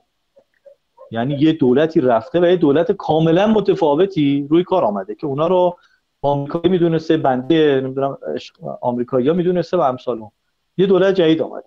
ولی چون بدون خونریزی و درگیری اتفاق افتاده مردم خیلی شاید متعجب نشدن. یعنی چیز ساده ای انگار مثلا یه نخست وزیر عوض شده یه رئیس جمهور عوض شده. یه همچین حالتی. یعنی اصلا شرایط شرایط بحرانی نیست تو زندگی مردم که شاید اگه چهار ماه درگیری و خونریزی بود و شهرها خراب شده بود مردم حق می‌دادن که آقا بالاخره دولت این خونریزی تمام شده. پس ما سه ماه دیگه هم چیکار می‌کنیم؟ تحمل می‌کنیم. ولی اصلا هیچ اتفاق نیفتاده. که نه واقعا امروز اعلام کنید شهر تهران به جای آقای زاکانی آقای فلانی. در همین حد بوده. اینقدر راحت انجام شده تغییر حکومت تو اینجا. لذا مردم الان توقعاتشون بسیار زیاده. مطالعات اقتصادیشون مثلا خیلی جدیه. خب این ضربه زده این یکی دو ماه به کار و کاسبی مردم و کارهای مردم و حقوقها و اینا. پرستارا می‌گفتن ما الان از دولت قبل دو ماه از دولت جدید یک ماه حقوق نگرفتیم. خب سه ماه حقوق نگرفتن برای یک افغانستانی قطعا فشار اقتصادی ایجاد می‌کنه و امثال اینها. خب این به نظر من مال این بوده که می‌خواستن یه, نمیشه بگیم آیا این کابینه معنی این است که طالب می‌خواد کلا قومیت ها رو نایده بگیره و حذف بکنه. من به نظرم این نیست. یه بخشی از تعاملشون با هزاره ها در اینی که ما چند جا رفتیم با علمای شیعه دیدار کردیم. با مؤثرین شیعه دیدار کردیم. حالا یه فیلم های چیزی هم بود نمی‌دونم امکان پخشش باشه یا نه. خب اینا نگاه خاصی داشتن که عرض خواهم کرد. من فکر می‌کنم فکر می‌کنم اینطوری نمیمونه. یعنی نمی‌تونه این مطالبه عمومی در افغانستان نایده بگیره و با همین ترکیب ادامه بده. نمی‌تونه. حالا شما یه ویدیویی برای من فرستادین از دیدارتون با یکی از علمای شیعه افغانستان نگاه می‌کنیم و برمیگردیم. تاریک. بعد یا دوستای ما که در قفصلون و اطراف قفصلون بودن حتی آمدن برای ما هم گفتن که چکار بکنیم. خانه ها و بگیرن. خیلی نگران بودن. خب جان بچه نای اسباب وسایل باید خود رو برن مشکلی نیه دوستایی که اونجا بودن حالا ما ایشون رو نمی‌کنم یک بار خوب خیلی موثر. بود که گفتن فقط شما تلیفون خود بودیم در کار رو داشتیم تلیفون رو دادن. سه روز چهار روز یک هفته ده روز اونجا بودن. یکی گفت که فقط یخچال نان بوده فقط از ما اجازه گرفتن یک دونه نان گرفتن یک دونه نان. و ما گفتیم خب بیشتر هستی بیشتر می‌گیریم نگرفتن گفتن یک نان کفی بعد هم که خانه رو ما تحویل دادن بعد از آزادی گفتن خوب بریم نگاه کنیم که اتفاقات افتاده کم و کبودی هسته یا نه. خب بسیار خب صحبت های یکی از علمای شیعه رو میشنیدیم که داشت می‌گفت طالبان خونه ای از هزارها گرفته بودن که ازش حتی یه تیکه نون که می‌خواستن بردارن اجازه گرفتن و شما در اون شما این فیلم رو هم فرستادین برای همین به نظرتون بخشی از بله. هزارها داره نظرشون عوض میشه نسبت به طالبان هزارها خب می‌دونید دیگه بالاخره میشه گفت بد بدبینانترین نگاه نسبت به طالب ها و کسایی که بیشتری ظلم شاید دیدن هزارها بودن و حق دارن که نگاه بدبینانه داشته باشن. اما برخورده که تا الان شده باهاشون اینا رو متعجب کرده. یعنی این آقا از روحانیون مؤثر عراق داره میگه که مثلا دو تا برخورد من دیدم تعجب کردم که چجوری مثلا طالبان واقعا.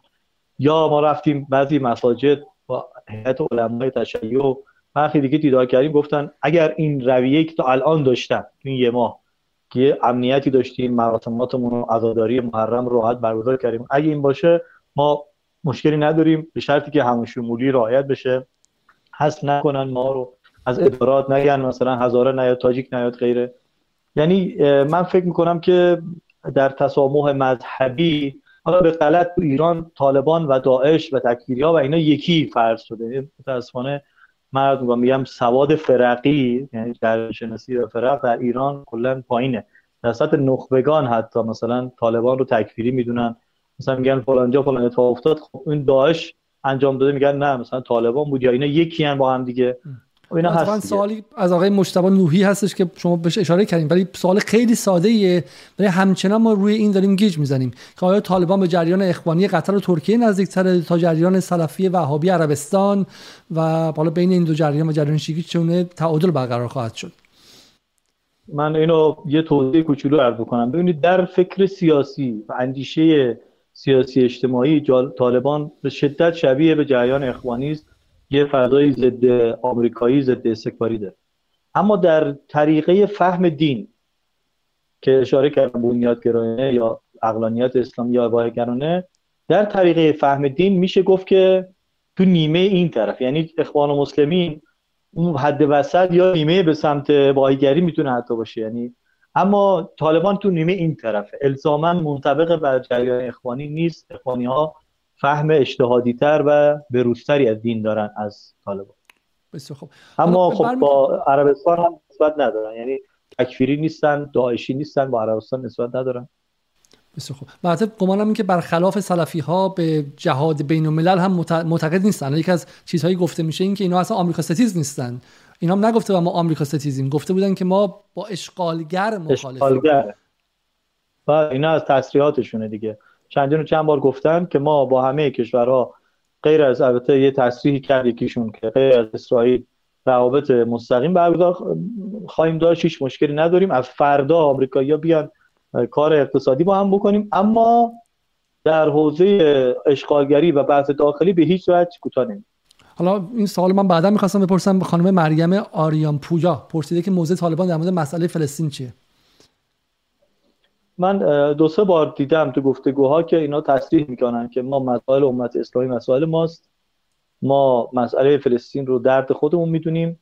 مقدسات اسلامی خصوصا یعنی قدس و اینها چیزی نیست که ما ازش کوتاه بیایم. یه بارم توی گفتگویی با پرستیوی یکیشون اشاره کرد که ما اسرائیلی به رسمیت نمی‌شناسیم. که خیلی من ندیدم ضریب بگیره. ولی مسئله فلسطین به نظر من جز مطالبات طالبان خواهد اینا همشون میگنجه در همون بحث کلی که شما کردین چه در افغانستان چه در ایران چه در ترکیه. نسبت مسلحت نظام مسلحت حکومت سیاسی و مسلحت حکومت داری از یک سم و حالا فقه. غیر از اینکه حالا مسئله فلسطین چیزی نیستش که لزوما به فقه هم مربوط باشه. الان علمای وهابی تو عربستان دارن ارتباط با اسرائیل رو هم توجیه می‌کنن توی به شکلی امارات و بحرین هم همینطور دیگه. یعنی لزوما عدم رابطه و مبارزه با فلسطین که اسلام سیاسیه به طالبان نباید رفتی باشه. ولی جالبه که شما میگید که این هستش. حالا بزنیم به شکلی برگردیم به سوال سوالات مربوط به ذهن ایرانیان. مسئله شیعیان پس گفتید که لزوم نداره. و ما تصور این بود که اینا شیعه کشی و نسل کشی راه خواهند انداخت. و ما چنین چیزی رو در واقعیت ندیدیم هنوز. مسئله بعدی بحث قومیتیه. اینی که خیلی میگن اصلا شما اشتباه می‌کنید. طالبان رو از منظر فقهی بررسی می‌کنید و وزن زیادی به این امر فقهی میدی. چیزی که بعد در طالبان در نظر بگیری بحث قومیتیه. اینا پشتونن. و, و در نهایت هم دوست دارن که می‌خوان در واقع اون پشتون ها بر افغانستان حکومت کنن. برای همین مشکلشون در آینده با فارسی زبانان خواهد بود. نه به خاطر شیعه بودنشون نه به خاطر تفاوت دینیشون با تاجیک ها بلکه به خاطر این با فارس ها اینها نمی‌خوان بسازن. چه این چیزی شما در این چند روز دیدید؟ ببینید این مسئله آینه افغانستان کلا کشور پیچیده است و متاسفانه شاید به خاطر حجم کم تحقیقات و اینها روش بهش نگاه شده همیشه. طالبان عرض کردم در بدنه خودش فارس زبان زیاد داره. مثلا الان کسانی که به عنوان مسئول فرستادن به هرات که یه منطقه فارسشینه اصالتا هراتی هن. یعنی شاید برای شما جالب باشه که از اهالی همونجا فرستاده. حالا طرف ممکنه کم اونجا بوده یا یه مقدار با فاصله بوده تو روستا بوده مثلا رفته مثلا توی سمت جنوب. اما هراتی فارس زبانه طرف. خب اگر اینقدر مسئله قومیت رنگ باشه که به دشمنی در این حد بخواد منجر بشه خب نباید از این استفاده کنه. الان یعنی معاون والی مسئول غرب افغانستانشون مسئول وزارت فرهنگ و ارشادشون اینا هراتی هن. نه هست این مسئله نشون میده که الزاما ضد فارسی اینها نیست. اما آیا تعصبات قومی ندارن؟ چرا خیلی دارن؟ یعنی اساسا جامعه افغانستان یه جامعه است که متاسفانه به طور جدی هنوز درگیر جمع قومیتی است. بنده درباره لبنان و عراق هم همین نگاه رو دارم. الان فرصتش نیست بخوام باز بکنم. معتقدم ما به استحاله قدرت مرکزی باید در بعضی کشورهای چند طایفه ای که رقابت ها همچنان زنده هست برسیم. لبنان دولت به اون معنا نداره. یه شرکت سهامی که هر کسی هم دنبال سهم خودشه. یعنی کاش بگیم آقا مثلا این قسمت دست سنیاس این قسمت دست مسیحیاس این دست شیعیان. و هم اصلا عضوی از کابینه معتقده که نخست وزیر چیه؟ مثلا حمیل آمریکاست یا مثلا برده آمریکاست برده عربستانه. تو عراق همینطور. یعنی طایفه بندی ساختار طایفه بندی است. بعد باز کسی طایفه خودش در افغانستان هم همینطوری است. در خود هزاره ها باز طایفه بندی میشه. این بیاد رو کار طایفه خودشو میاره. نه اینکه هر هزاره که بخواد باشه یعنی به نظر من در جامعه جوامع سنتی این گونه واقعا انسان به استحاله یه دولت مرکزی مقتدر می‌رسه یا باید یه چیزی شبه دیکتاتوری شکل بگیره در این کشورها که بتونه یک صدا کنه همه رو به خط کنه. یا کس اگه خیلی باز شد کسی کسی رو قبول نخواهد کرد کسی از کسی افشنه همش دنبال رقابتن که خودشون طایفهشون و قومیت خودشون رو به اصطلاح برتری بدن و این باعث میشه اون کشورها رشد نکنن. افغانستان به نظر من هنوز درگیر جدی این ماجراست. در طالبان که عمدتا هم پشتون هستن هم این مسئله همچنان وجود داره. لذا شما اگر از این بحثا شنیدی تعجب نکنید. حالا من چند از سالهای مخاطبان رو پشت همدیگه از شما می‌پرسم. آیه احمد انصاری پرسیده اجماع طالبان از ظاهر برای مقابله با آمریکا و اخراج اونها بوده. از این به بعد مسئله آمریکا تموم شده مثل انقلاب ایران که همه در مبارزه با شاه هم نظر بودن. بعدش اختلافات کم کم نمایان شد. شما هم چه نگاهی دارید؟ عرض کردم بعید نیست. در این که الان بالاخره یه احساس مشترک خیلی مثبتی دارن نسبت به اینکه تلاش ما جواب داد و اینها. اما اینکه دعوا سر قدرت که بالاخره ما تجربه داریم مجاهدین به اصطلاح خونداده و جانبازان ما حتی درگیر مسائل ثروت قدرت شدن در کشور هیچ بعید نیست. اینجا هم این اتفاقات بیفته. عرض کردم با اون زیرساخت قومیتی که زمینه‌هاش هم مستعد هست. البته در طالبان به خاطری که مبتنی بر ساختار بیعته. ساختار تعبد هست یک نوع سازوکار تبعیت پررنگ وجود داره. یعنی فرق داره با ساختار مثلا که ما درک داریم ازش. باید دوستان قومیت ها رو بینشون بوده باشن یا خودشون از قومیت ها باشن. مثلا ریش سفیدی یعنی چی؟ مثلا من فارس مثلا نمیفهم یعنی چی. اونجا مثلا یه ریش سفید مثلا در عرب های ما در بلوچ های ما در اینا وجود داره. یه ریش سفید میگه این کار باید بشود. می‌شود. ولی اینکه شما مثلا فوق دکترا داشته باشید و اصلا اون کار قبول نشه این کار انجام خواهد این نکته خیلی جالبه. برای همین شما معتقدید که ساختارشون ساختار منضبط تریه از اتفاقی که مثلا سال 1990 با فروپاشی شوروی افتاد و مجاهدین به جون هم دیگه افتادن. اینجا معتقد نیستین که طالبان در اون وارد جنگ در اون گروهی خواهد شد. از کردم پیچیدگی شد. اجمالا هم به خاطر بحث عقیدتی که مسئله بیعت با خلیفه خودشون هست. هم به خاطر ساختار قومیتی که درش ریستفید و بزرگتر اینا وجود داره تبعیت از مافوق و این سلسله مراتب چیه؟ توش وجود داره. اما الزاما این به معنی عدم وجود اختلافات داخلی نیست. یعنی در همون ساختار قومیتی همه تابع اون امیرالمومنینشون خلیفهشون هستن. اما بین خودشون رقابت های خیلی چی جدی وجود داره. چون این طایفه اون طایفه دیگر رو قبول نداره. این میگه شما مادون ما هستید. ما طایفه اسم نبرم فلان هستیم شما طایفه فلان هست بسیار خوب. اولا که حدود یک ساعت دوازده دقیقه از این لایو میگذره. ما حد اکثر حد اکثر یک ساعت و نیم یعنی 90 دقیقه. مثل مسابقه فوتبال این بحث رو ادامه خواهیم داد.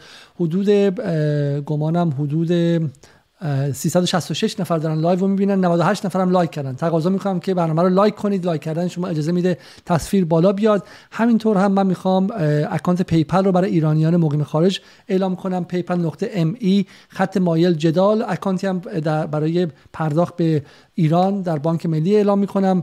از دوستان محترم تشکر می‌کنم که در هفته های گذشته کمک کردن. خانم عاطفه حالا من مطمئن نیستم فامیلشون می‌تونم بگم مبلغ 10 میلیون تومن یکی از دوستان مبلغ 8000 تومن. برای همین از گروه های مختلف از توانها و استطاعت های مختلف کمک کردن و این داره اجازه میده که جدال به دنبال editor داره میره داخل و داره به دنبال ایجاد سایت میره و, و ایجاد کمک های فنی. و کمک تقاضا می‌کنم که برنامه رو به دوستانتون هم معرفی کنید تا ما بتونیم برنامه های بیشتری داشته باشیم. اما می‌خوام سوالهای دوستان دیگر رو هم بپرسم. اما قبلش چیزی شما گفتید. خیلی نکته مهمی بود. گفتید خلیفه. آیا طالبان می‌خواد دنبال دنبال اعلام خلیفه یا امیرالمومنین هست؟ چون امیرالمومنین نمی‌تونه برای همه صدق کنه. در واقع مثل بحث ولی فقیه در ایران خواهد شد. حالا بخش های سکولار ولی فقیه رو شاید قبول نداشته باشن. آیا طالبان و خلیفه اعلام خواهد کرد چون قانون اساسی هم که در کار نیست. معلوم نکردی که جمهوری می‌خواد باشه یا می‌خواد جمهوری رو ملغا کنه و اعلام حکومت خلافتی کنه. بله ببینید بالاخره در ساختار داخلی خودشون اینها خلیفه یا امیر به اصطلاح دارن که اون به اصطلاح رهبر خواهد بود در اینها. الان هم که اعلام کردن مثلا خب یه قسمت وزرا و رئیس جمهور و معاون اول اینا دارن یه ساعتی ساعت رهبریه. اینکه بعد چجوری می‌خوان با جامعه اینو پیمن بدن؟ آیا مردم خواهن خواست بیاید بیعت کنید یا نه؟ نمی‌دونم. از این حرفا یا ساختار قانون اساسیشون چی خواهد بود؟ من امروز هم دوباره پرسیدم از یکی دو نفرشون که آدمای موثری هم در فضای فکریشون بیشتر نه سیاسیشون هستن. هم که ظاهرا هنوز بحث منسجمی وجود نداره. اینا بر اساس همون نگاه سنتی شورای حل که به اصطلاح معتقدن این مبنای اندیشه سیاسی اهل سنت رو شکل میده. میگن ما شورای حل و عقد تشکیل میدیم. ما انتخابات مستقیم قبول نداریم. انتخابات غیر مستقیم به معنا یعنی بزرگان معتمدین کشور که صلاحیت حضور در این شورا دارن جمع میشن اونا انتخاب می‌کنن. به اصطلاح ساختار سیاسی کشور رو فعلا این دولت موقت یا معتمدین همه همه. و... همه همه. این ملاکاش خیلی شفاف نیست. امروز اتفاقا اینا سوالای دقیقیه دیگه. من پرسیدم خب یعنی کیا؟ یعنی اون شورای حل و عقد هر کسی می‌تونه باشه؟ ظاهرا مثلا فرض کنید شرط این است که باید یه سابقه علمی حوزوی داشته باشه مثلا از هر طایفه‌ای که بخواد باشه. خب یعنی مثلا یه سری عملا مجلس خبرگانشونه. آفرین آفرین. حالا حالا بهش می‌رسیم. من چند سوال دیگه دارم و این سوال خودم رو بعدش می‌پرسم. و شما یه فیلم دیگه برای من فرستین فیلم جالبیه. من می‌خوام با هم دیگه ببینیم. نگاه طالبان درباره تئاتر. یک هنرمند چیکار شده فلان شده ما شو بیشتر از اینکه پرسنل کاری خود بیاریم هنرمندا رو آوردیم که دلیل به این صحبت های ما باشه. اکثر جامعه هنرمندا خودشان گپ می‌زنن و خودشان هم ان یک قطعه آماده کرده که شما بهتر درک بکنید که بابا طالب بود طالب نیست. ان طالب خب میگه که این بله. طالب اون طالب نیست و طالب فرق خود طالبان داره میگه درسته؟ بله بله. ایشون سرپرست به قول اینها میگن وزارت اطلاعات و فرهنگ. همون وزارت فرهنگ و اسلامی ماست. یعنی اطلاع رسانی و فرهنگ در اختیار این سیستم ایشون عرض کردم اصالتا اهل هرات. آقای حقانی و فارس زبان هست و خب سرپرست فعلا. بسیار خب خیلی جالبه دیگه چون از یک سمت من فکر می‌کنم که طالبان ما حالا با یک کاری خیلی باید با دقت دنبالش کنیم. غیر از اینکه هزاره ها بخشی از بدن تاریخی ما هستن و ما با هم دیگه قرابت داریم. برادران و خواهران مستقیم ما هستن. تاجیک ها بدن فرهنگی ما هستن و و بالا میگم و غیر از اینکه حالا من در برنامه های سیاسی تر توضیح خواهم داد که به ویژه اینکه چون ترکیه دیوار خیلی بلندی زد و راه رو بست همه مشکلات افغانستان به ایران سرریز خواهد شد و نمی‌تونه حتی از ایران منتقل شه به ترکیه. برای همین ما از نظر استراتژیک هم به شدت با آمدن طالبان سرنوشتمون با همدیگه گره خورد. اما علتی که می‌پرسم این که یه جوری افغانستان امروز راهی برای اندیشیدن به دهه 60 خودمون و به تاریخ اسلامگرایی در ایران هست. با تفاوتی. اون موقع اسلامگرایان ایران بله اگرچه امام بود که هنوز هم می‌بینید به نسبت حالا من میگم اسلامگرا نیست اما به نسبت فقهای شیعه آیت الله خمینی بسیار جسور و بسیار نوپرداز بود. از موسیقی گرفته تا مسئله زنان تا رابطش با مسائل دیگه قابل مقایسه نبودش. و و هم ولی همینطور هم اسلامگرایانی که در 50 سال 57 وارد شدن و ایده هاشون رو دادن محتوای سیاسی ساختن برای برای دیسکورس و گفتار انقلابی کسی مثل چمران بود که غرب دیده بود. حالا حتی نصر آزادی ابراهیمی عزیزی بود. بنی صدر بود که اومد کتاب اقتصاد اسلامی نوشت. درسته؟ و, و مجموعی از کسایی بودن که توی انجام اسلامی های اروپا و آمریکا درس خونده بودن تو خود ایران گره خورده بودن با با به شکلی مدرنیزاسیون پهلوی و غیره و پاسخی به اون می‌خواستن پیدا کنن. و خیلی خیلی متفاوت بودش با بدنه طالبان که از روستاها اومده. از دل زمین کشاورزی اومده. درسته؟ یعنی خیلی خیلی متفاوت. برای همین برای من جالبه اگر واقعا در دهه 60 ما یک بدنه خیلی سنتگرای سفت و سخت داشتیم اما یه حالا بخشایی هم داشتیم که حالا جناح چپ اون خط امامی که نگاه سوسیالیستی داشتن نگاه خیلی رو به مثلا که طالبان اون امکانات رو هرگز نداشته. اون تجربه تاریخی رو معادل انقلابی های سال 57 58 ایران نداشته. داشته؟ نداشته ولی بالاخره جامعه افغانستان هم هست. یعنی جامعه ایران نیست دیگه. یک جامعه سنتی تر روستایی تر یعنی لحاظ شهرنشینی مثلا حجمش و اینها کمتر. یعنی تفاوت این دوتا رو حساب کنیم. یعنی شاید برای این جامعه این حد مثل مثلا اون حد از آشنایی برای اون جامعه باشه. نکته شما رو اجمالا قبول دارم. دو تا نکته باز من خودم الان دارم پیدا می‌کنم. من یک گره الان دوست دارم مطرح کنم از دوستان خودم بعضی از دوست رسانه ها و اینها. من واقعا متعجب میشم که فضای عاطفی رسانه‌ای در ایران چقدر عجیب شده و خب بچه هایی که مثلا باید تقویت کننده اقلانیت باشن در ساختار رسانه‌ای حتی. مثلا بنده آمدم اینجا الان دارم هی کشف می‌کنم. ای که نمیشناختیمش ارتباط نداشتیم باش کی تونسته؟ یک بار موضوع اسلام تونسته یک بار. بره با اون بدبختی ها و مثلا گرسنگی و چی و تو کوه و مثلا یک چیزی در بیاره.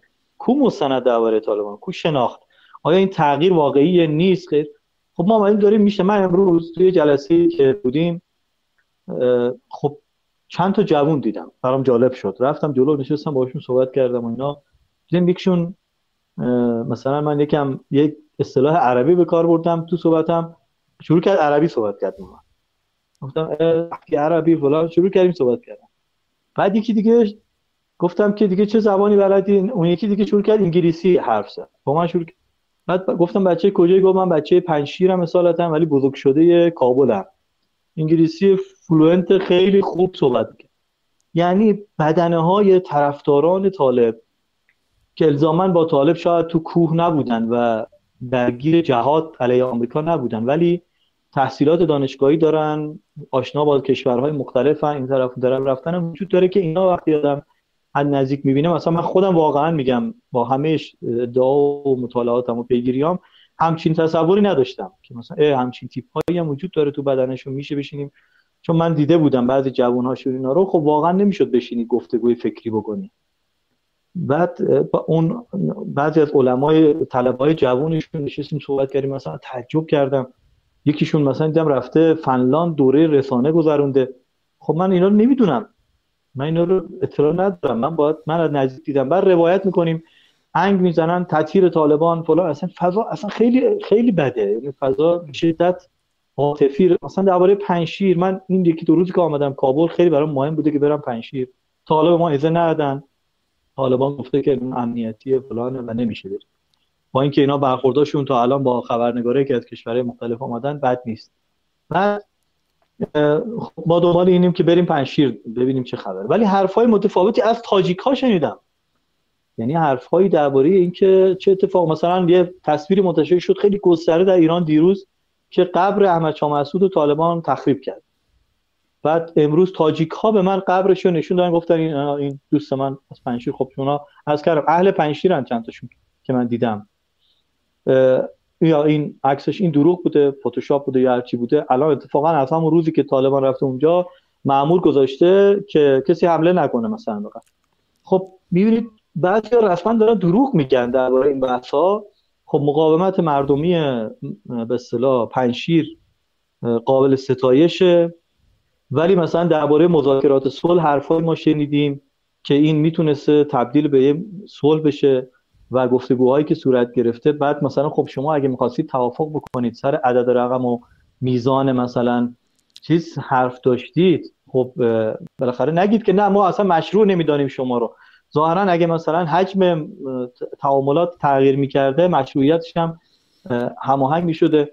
خب یه حرفای دیگه ای هم این وسط شنیده میشه شما اگر پنشیر کنید می‌خورید به پنشیر من می‌خوام یه برنامه مستقل برای پنشیر بزنم اما بذاریم فقط این رو من فعلا نقد به مخاطبان نشون بدم تا اینکه در فردا پس فردا امیدوارم که دوستان دیگه که از مثلا پنشیر هستن بتونم بدم این توییت امروز ادیب فهیم پسر جنرال فهیم از تاجیک هایی که خودش بخشی از حالا مقاومت و اینها بوده. میگه در دو روز گذشته در پنشیر تعداد بیشماری از افراد ملکی به شهادت رسیدن. تعدادی از تعداد از برادران سنگ دشمنی را گذاشته و جنگ را شلوور ساختن. روزهاست بیرون از بیرون از کشور تشریف دارند ولی هنوز هم مردم را به جنگ و قیام تشویق می‌کنند آیا بس نیست؟ تا چه زمان مردم قربانی شما شوند؟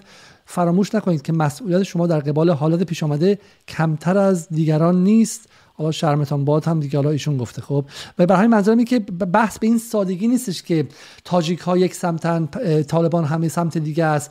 فقط مقاومت یعنی پسر جنرال فهیم که خودش حالا بخشی از نیروهای ضد طالبان قبلا بوده الان میگه که مثلا باید مذاکره می‌کردیم ما و نباید جنگ شعله جنگ رو بالا ببریم غیره.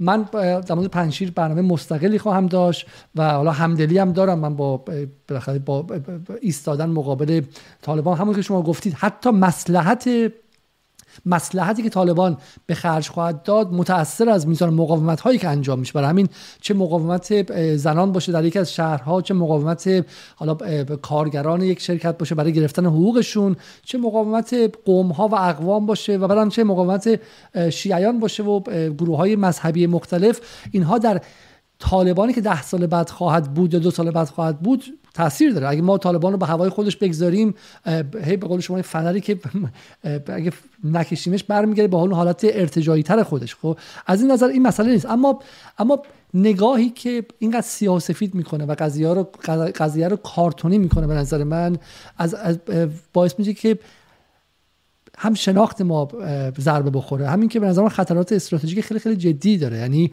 من احساس می‌کنم که احساس می‌کنم که تلاشی شد تلاشی شد در در لابلای این حالا میگم مقاومتی که قابل تقدیره اما تلاشی شد که ایران رو با حکومت جدید افغانستان درگیر کنن. و این خطر خیلی بزرگی نه فقط واسه ایرانیانه چون 900 کیلومتر خاک ایران و افغانستان می‌تونه معرض مشکلات فراوان باشه. خطر خیلی جدی برای هزاره ها و تاجیک هاست چون ایران توان چانه زنیش رو با این دولت از دست خواهد داد.